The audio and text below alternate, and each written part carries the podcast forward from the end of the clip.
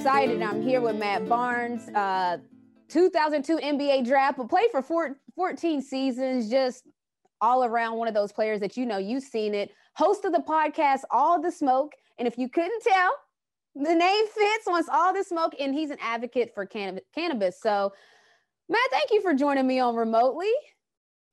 Oh, thank you for having me again. I apologize for, you know, we were supposed to do this two times already. So I'm glad the third time ended up working, but, uh, you know, it, it's a pleasure to be here with you today. Listen, I was you about to get all you really wanted all the smoke from me. Keep standing me up like that, but listen, hey, that's, the why, that's, why, that's, why, that's why I asked for your number personally because I didn't want to have my assistant go through your agent and think I was trying to Hollywood you or something. So I wanted to personally let you know, like I promise, as soon as things slow down, I'm gonna jump on with you. You're lit. That was that was very transparent. I appreciate that. Of course, I you know I'm not I don't really care, but the basketball community is starting to get worried now, Matt. Okay, it was first happened with Nate, and now I heard you lost to your trainer boss. what what happened in that? what happened in that foot race? What's going yeah, on? That's, that's, funny. So he, he he he he puts that on me every day too. Um, it was uh, something that uh, you know, it's no secret. I haven't done anything since I retired in 2017. Um, I'm up about 20 pounds of, on my playing weight, so I literally just started working out maybe three weeks ago, four weeks ago, and that was the first time since 2017 I've been like really been working out. So I'm just getting back in shape. And that was my second race. He didn't let you know that was my second race. So I just told him mm-hmm. yesterday morning that by the end of January, I'm gonna beat him and I'm gonna film it this time. Because he, you know, he had the camera rolling. Um, your son, so you have two twin sons, and they're actually starting their own show, the Barnes Boys. What should we expect with that? Are they going to be as opinionated as their dad? Like, what should we expect on their show? Um, a fun new kind of energy. You know, I don't really see kids in this space. They got an opportunity to do something for ESPN um, when the bubble first started, and they were a hit. Um, the producers hit me like, "Yo, you got something with your boys." I was already thinking about doing something. That kind of just stamped it and green lighted. I, I, had to make sure I didn't have my dad goggles on. But uh, you know, when ESPN said they love what the Twins are doing, I was like, "Okay, we got something here." So we started their podcast. Hopefully, we'll launch their first episode uh, in the next week. We've already shot it, but just a fun kids' point of view on life, uh, particularly sports, uh, culture, music, social media, because all the time we're talking, you know what I mean? And we always yeah. are talking for kids and, and doing too much talking at times. So I just thought it would be refreshing to have their point of view from 12 year old kids coming up in a crazy pandemic, presidential yeah. change, bubble NBA, just lifestyle. Um, so their energy as twins is crazy. I mean, they'll probably end up wrestling or boxing at one point during the podcast, but it'll be something that's about 15 to 18 minutes long with just a lot of, you know, they're, they're very opinionated and intelligent when it comes to sports. They really tune in on it. So I'm excited for them to show that side of their, their, their knowledge, but then their connection as twins is so special. So I'm excited to show that as well. I like that. That's the Gen Z group. I did the same with my niece and my son, Gen Z and me. We have a show. So I, I get it. Um, and you you talked about ESPN and on the jump with what was it, Rachel Nichols and Richard Jefferson. You talked about athletes should boy, boycott the Olympics. Why? Like, tell me your thoughts on why do you why do you think that? I didn't necessarily say they should. I said if they really want to make a statement, boycotting the Olympics is a bigger statement than actually boycotting your individual sport. Um, you know, because okay. there was so much talk about uh, the bubble. Should they play? Should they not? I thought they should play because I felt like with the NBA message and logo behind them, their their word travels worldwide, and that was yep. my main reasoning. And, and, obviously, as a fan of the sport, I just kind of wanted to see some smiles. That you know, there was a five or six month stretch where it was nothing but crying for the whole world. Yeah. You know what I mean? And although basketball doesn't solve problems, it can be a quick escape. I felt for you know the world to to, to just kind of watch and, and and and take your mind off the crazy world that's going going on around us. Um, so that was my reasoning behind it. But like i said this message was more when i said that about if you're going to boycott boycott the olympics uh, you know this country has never been for us. And now that it's finally we're starting to have footing and a voice there's a lot of pushback. And you know this is supposed to be the home you know home of the free land of the uh, land of the brave. But it's always been an issue to be African American and a minority in this country. So, like I said, I thought it would make more of a statement saying, hey, like until these unjust killings stop, until we get this crazy president out, whatever the situation, whatever they wanted to, to stand behind, I just felt like Olympic is kind of a, a, a, a statement to the entire world on the biggest stage. Love that. Um, and staying on the NBA, Commissioner Adam Silver announced that the league would not be testing for marijuana this upcoming season. Now, I saw your post where you said that you want your couple hundred. I love it. I saw your post where you said you want your couple hundred thousand back. Is that a real amount? Like, how many times do you think that you've been fined in the NBA? Um, my I think my fine total was a little bit over half a uh, half a million, um, which is horrible if you think about it. Um, but I did lose some money to it, but that was just kind of a joke to make humor. But I'm really happy for Michelle Roberts, who's the president of the Players Association, on Adam no, Silver, amazing. commissioner. They're starting to listen to their players, and I think it's important. It's something myself and Al Harrington, uh, owner of Viola, have been pushing um, heavy. Um, just to kind of understand what what this plan is about i think we we get stuck on stigmas from the 80s that it's a gateway drug and if you do it you're yeah. a loser and you you're a gangbang whatever the stigmas behind it it's wrong you know and i i focus less on the high part of it and more of the educational and the beneficial sides to our body you know for me to someone and it wasn't something i was bragging about but you know when i asked i started smoking at 14 and at the time, I didn't really know everything he was doing for me, but I just knew it allowed me to sleep at night. It allowed me to relax. It allowed me to focus when needed because I had a really tough, tough uh, childhood. And, and, and carrying that through high school, through my career at UCLA, through my 14 year NBA career, like it really started to understand, okay, like this helps me, you know, take my mind off the trouble. This, this allows me to focus you know, because I was someone who smoked before the games. This allowed me to focus and, and shut all the noise out off, off the court. Uh, this helps me sleep, which is needed with our crazy travel schedules. And either guys yeah. or some guys are drinking themselves to sleep or taking all kinds of pills that can put themselves to sleep. All I needed was some good California weed, and it was going to put me to sleep. So it was just something that you know I firmly believed in, and I took a lot of chances and lost money um, doing it. But at the same time, I'm proud to say, three years removed, that this is an actual happening now. Like it, it's not yeah. all the way there, but like I said, I think the fact that Adam, you know, made that announcement is big, and it and I, I think too, the, it's really big. The NBA is really big on messaging, obviously, because our players are so transparent. Yeah. You know, you could be the 12th man and, and have endorsements, you know, around the world still. Um, so we really want to be careful about what we're putting out there to children. You know, me being a father of two 12 year old boys, I really have to be careful with, you know, my advocacy and the way I kind of talk to them about it and that kind of stuff. So I mm-hmm. think we're very image conscious, but the way I look at it is it's not so much we're saying, hey, go smoke weed. We're just not testing for it. You know what I mean? Right. And it, it, could just be the end of it. You know what I mean? So that yeah. that's all. It doesn't have to say, hey, go do this. It's just like we're not testing, and that's how it used to be when I first came in league. Is they they would test you one time in the preseason, that was it. Yeah. And then that okay, so I got it. So usually it was the one time and done, so you can kind of figure your way out around it just question because a lot of people are going to have this question. You don't think that you do you think that it slowed your motor skills down? You said you would smoke right before the game. That didn't that didn't affect you none. Because I just think the casual fan would think that. Um, I know that like I know from just experience with people that that's not true. But what why do you think that that does? Because there's a stigma with that too. I think uh, you know cannabis affects everybody differently, and it may slow some people down. It may put some people to sleep, it may have a re- reverse effect on people. And I wasn't someone who literally smoked on the way to the game. So, like on a game day, we would have a shoot around at maybe 11 o'clock, 12 o'clock. That'd be for an hour. I would go home, mm-hmm. smoke a joint, take a nap, get up, eat, shower, and go okay. to the game. But within like a four okay. or five hour window of playing, I would smoke. Mm-hmm.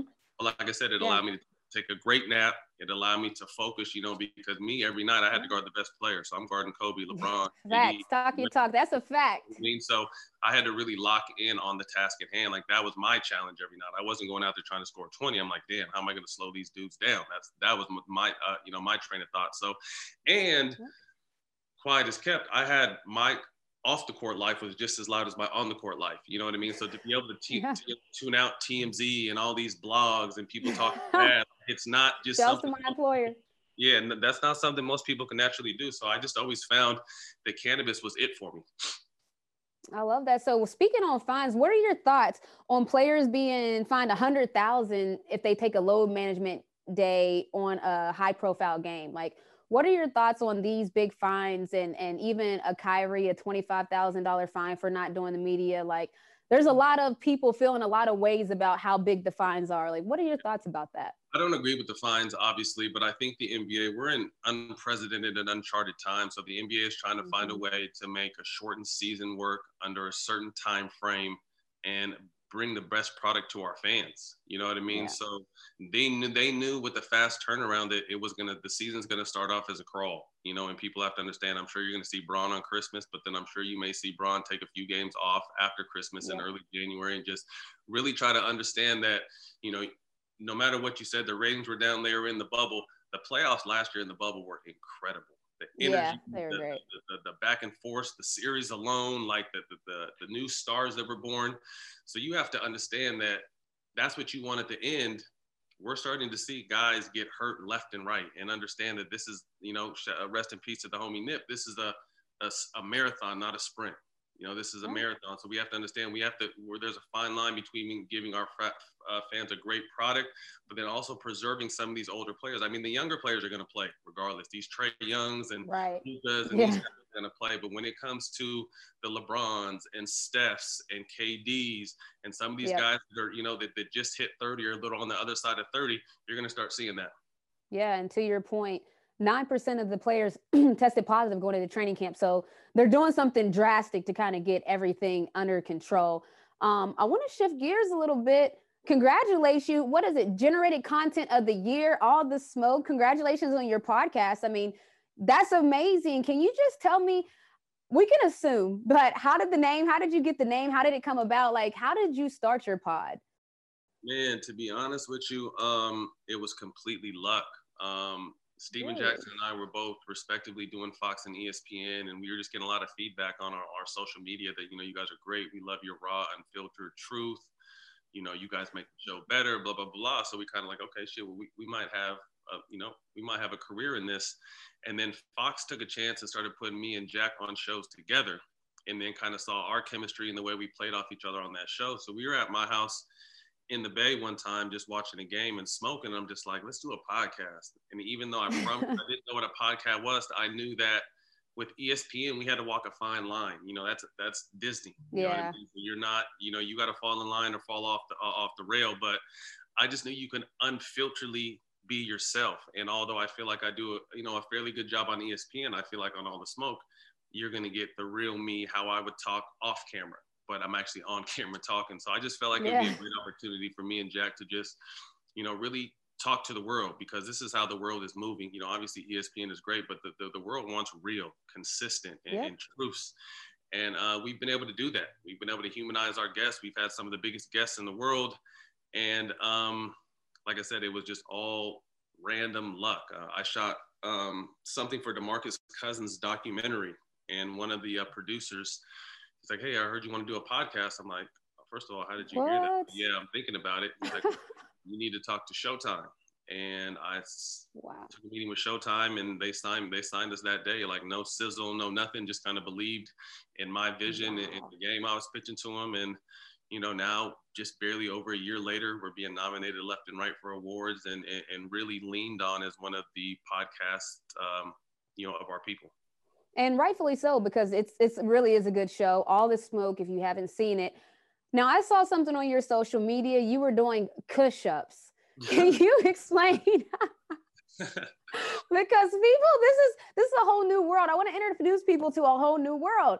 What yeah. is a now? I like people. We know what a push-up is. What is a push-up? So I so I bet Stephen Jackson. I was really high on the Clippers last year.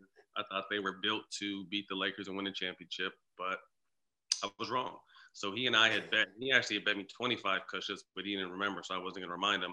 So I had to pay him 10 push-ups for, you know, the, the, the Clippers not making it to play the Lakers. So a push-up basically is just a push-up, but every time you you go down, you inhale, and when you come up, you exhale. So however many however many push-ups you have to do, that's how many times you have to hit the joint and let it out. Hit the joint, let it out while you're doing push-ups without stopping. So um, it's tough. I got uh, iron lungs kidding.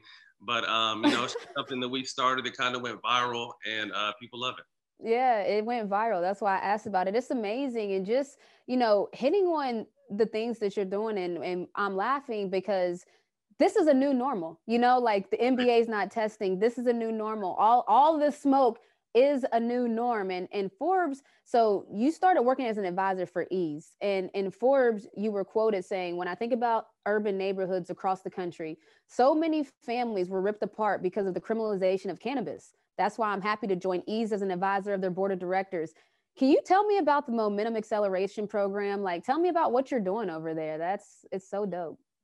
So yeah, I was lucky to jump on with um, Eaze. They were someone I kind of just watched from afar. When I first um, stopped playing, I, I, launched a quick roll, a line of pre rolls, and I was going to team up with Eaze, but just you know, I, I went ended up going a different direction. But a friend of mine got hired by them. Uh, one of my brothers, Rashad Johnson, who graduated from Morehouse and um, he's just like, you know, we're kind of changing the face and the direction, and we have this really cool give back program. So he kind of started telling me what the program was about, and it was great. You know what I mean? I think this cannabis space is represented by less than uh, 1% minorities, you know, and yep. we were the ones who were most directly affected um, on the war on drugs. You know, my dad was, you know, a part time drug dealer, so I saw it firsthand. Um, so, you know, to think now that this is legal and and corporations are making millions and millions of dollars off it, there's still a lot of incarcerated uh, minorities, particularly black, and then there's the, the, we're also getting pushed out of this cannabis space. Why do you think why do you think it's so hard to get into the cannabis space because that's a highly talked about topic now like just even getting in. So like what's making it so hard? It takes a lot of liquid cash to get into this space. You know what I mean? Because you have to pay for licenses, you have to pay, you know, teach yourself or go go to some classes and learn how to run this business. You have to be able to get the real estate.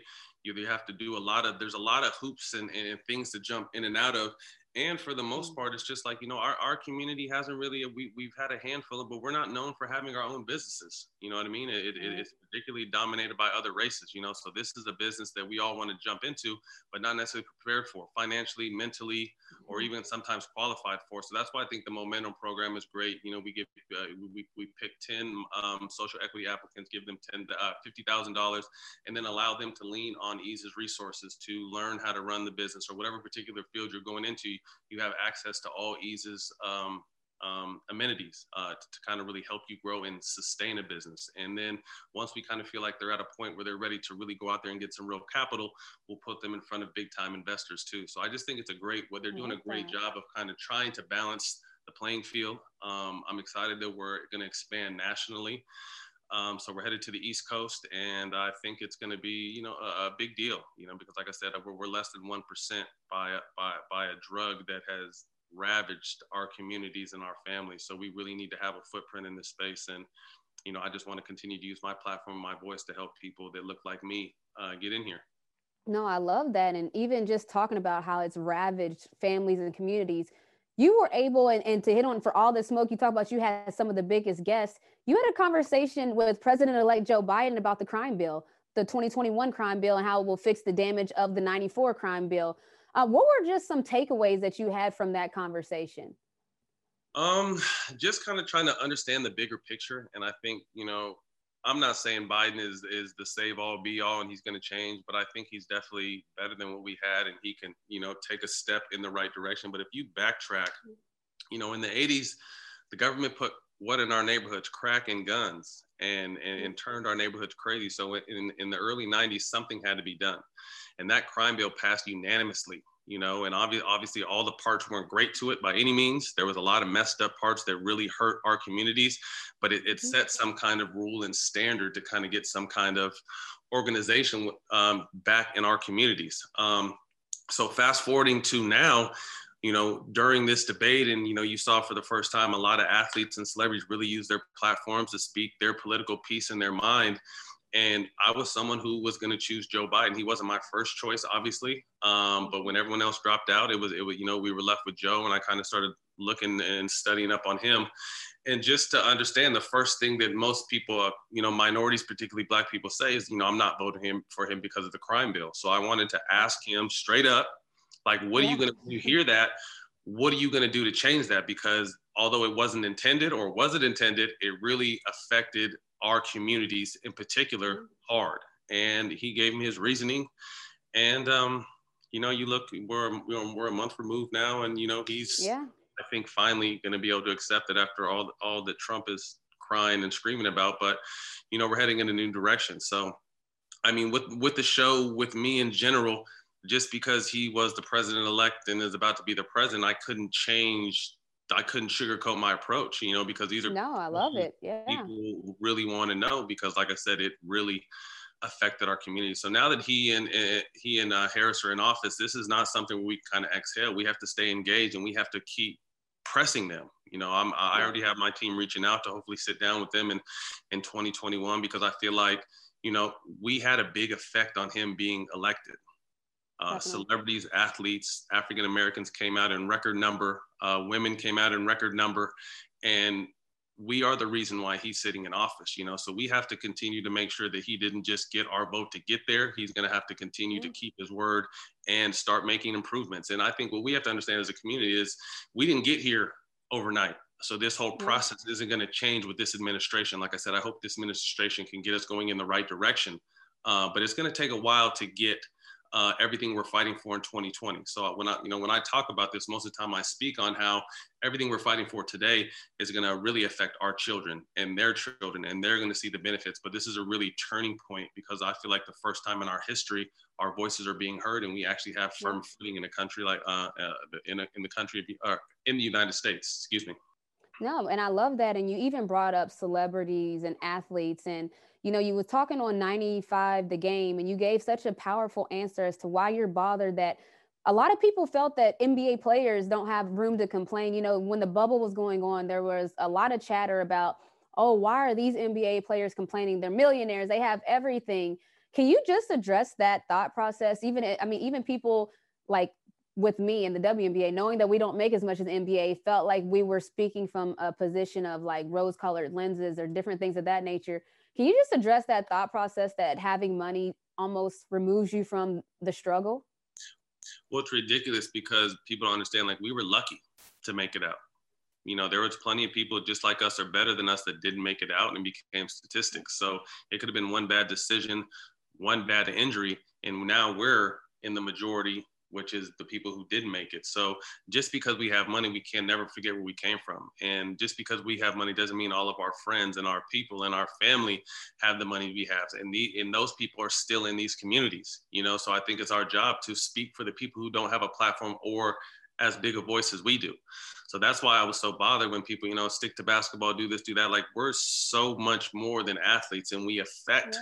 So like we affected the the election you know what I mean? Like we affect yeah. things. Like when the NBA does stuff, we move the needle around the world. You know what I mean? So I loved when guys were like kind of forgetting, and, and you got to take your hat off to LeBron because he's been the leader. You know, if guys, yeah. if I'm speaking on it, and, and guys that weren't necessarily starters speaking on it, they hear us, but now they're really listening to us because the best, one of the best players we've ever seen is the most mm-hmm. outspoken uh, superstar, you know, outside of Ali and those guys back in the 60s that we've ever had you know so i you know i always tip my hat to lebron because he really opened these doors and allowed people like myself and Stephen jackson and everyone else who speaks on stuff outside of basketball to have a platform.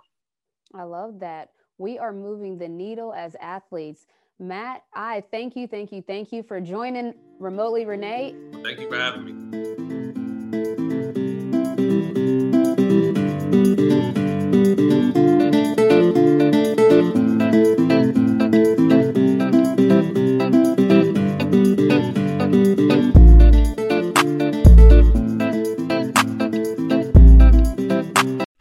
This is Will Friedle.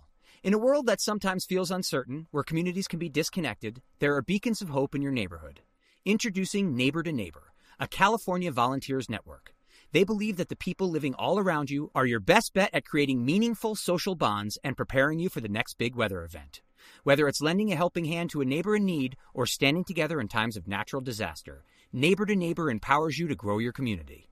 Visit caneighbors.com to learn how you can help build a more connected community. Neighbor to neighbor, it takes a neighborhood. Everyone is talking about magnesium. It's all you hear about. But why? What do we know about magnesium? Well, magnesium is the number one mineral that 75% of Americans are deficient in. If you are a woman over 35, magnesium will help you rediscover balance, energy, and vitality. Magnesium supports more than 300 enzymatic reactions in your body, including those involved in hormonal balance. From functional medicine doctors to mental well being and female hormone experts, we all know that magnesium is the one mineral to improve all aspects of well being and health. But which one?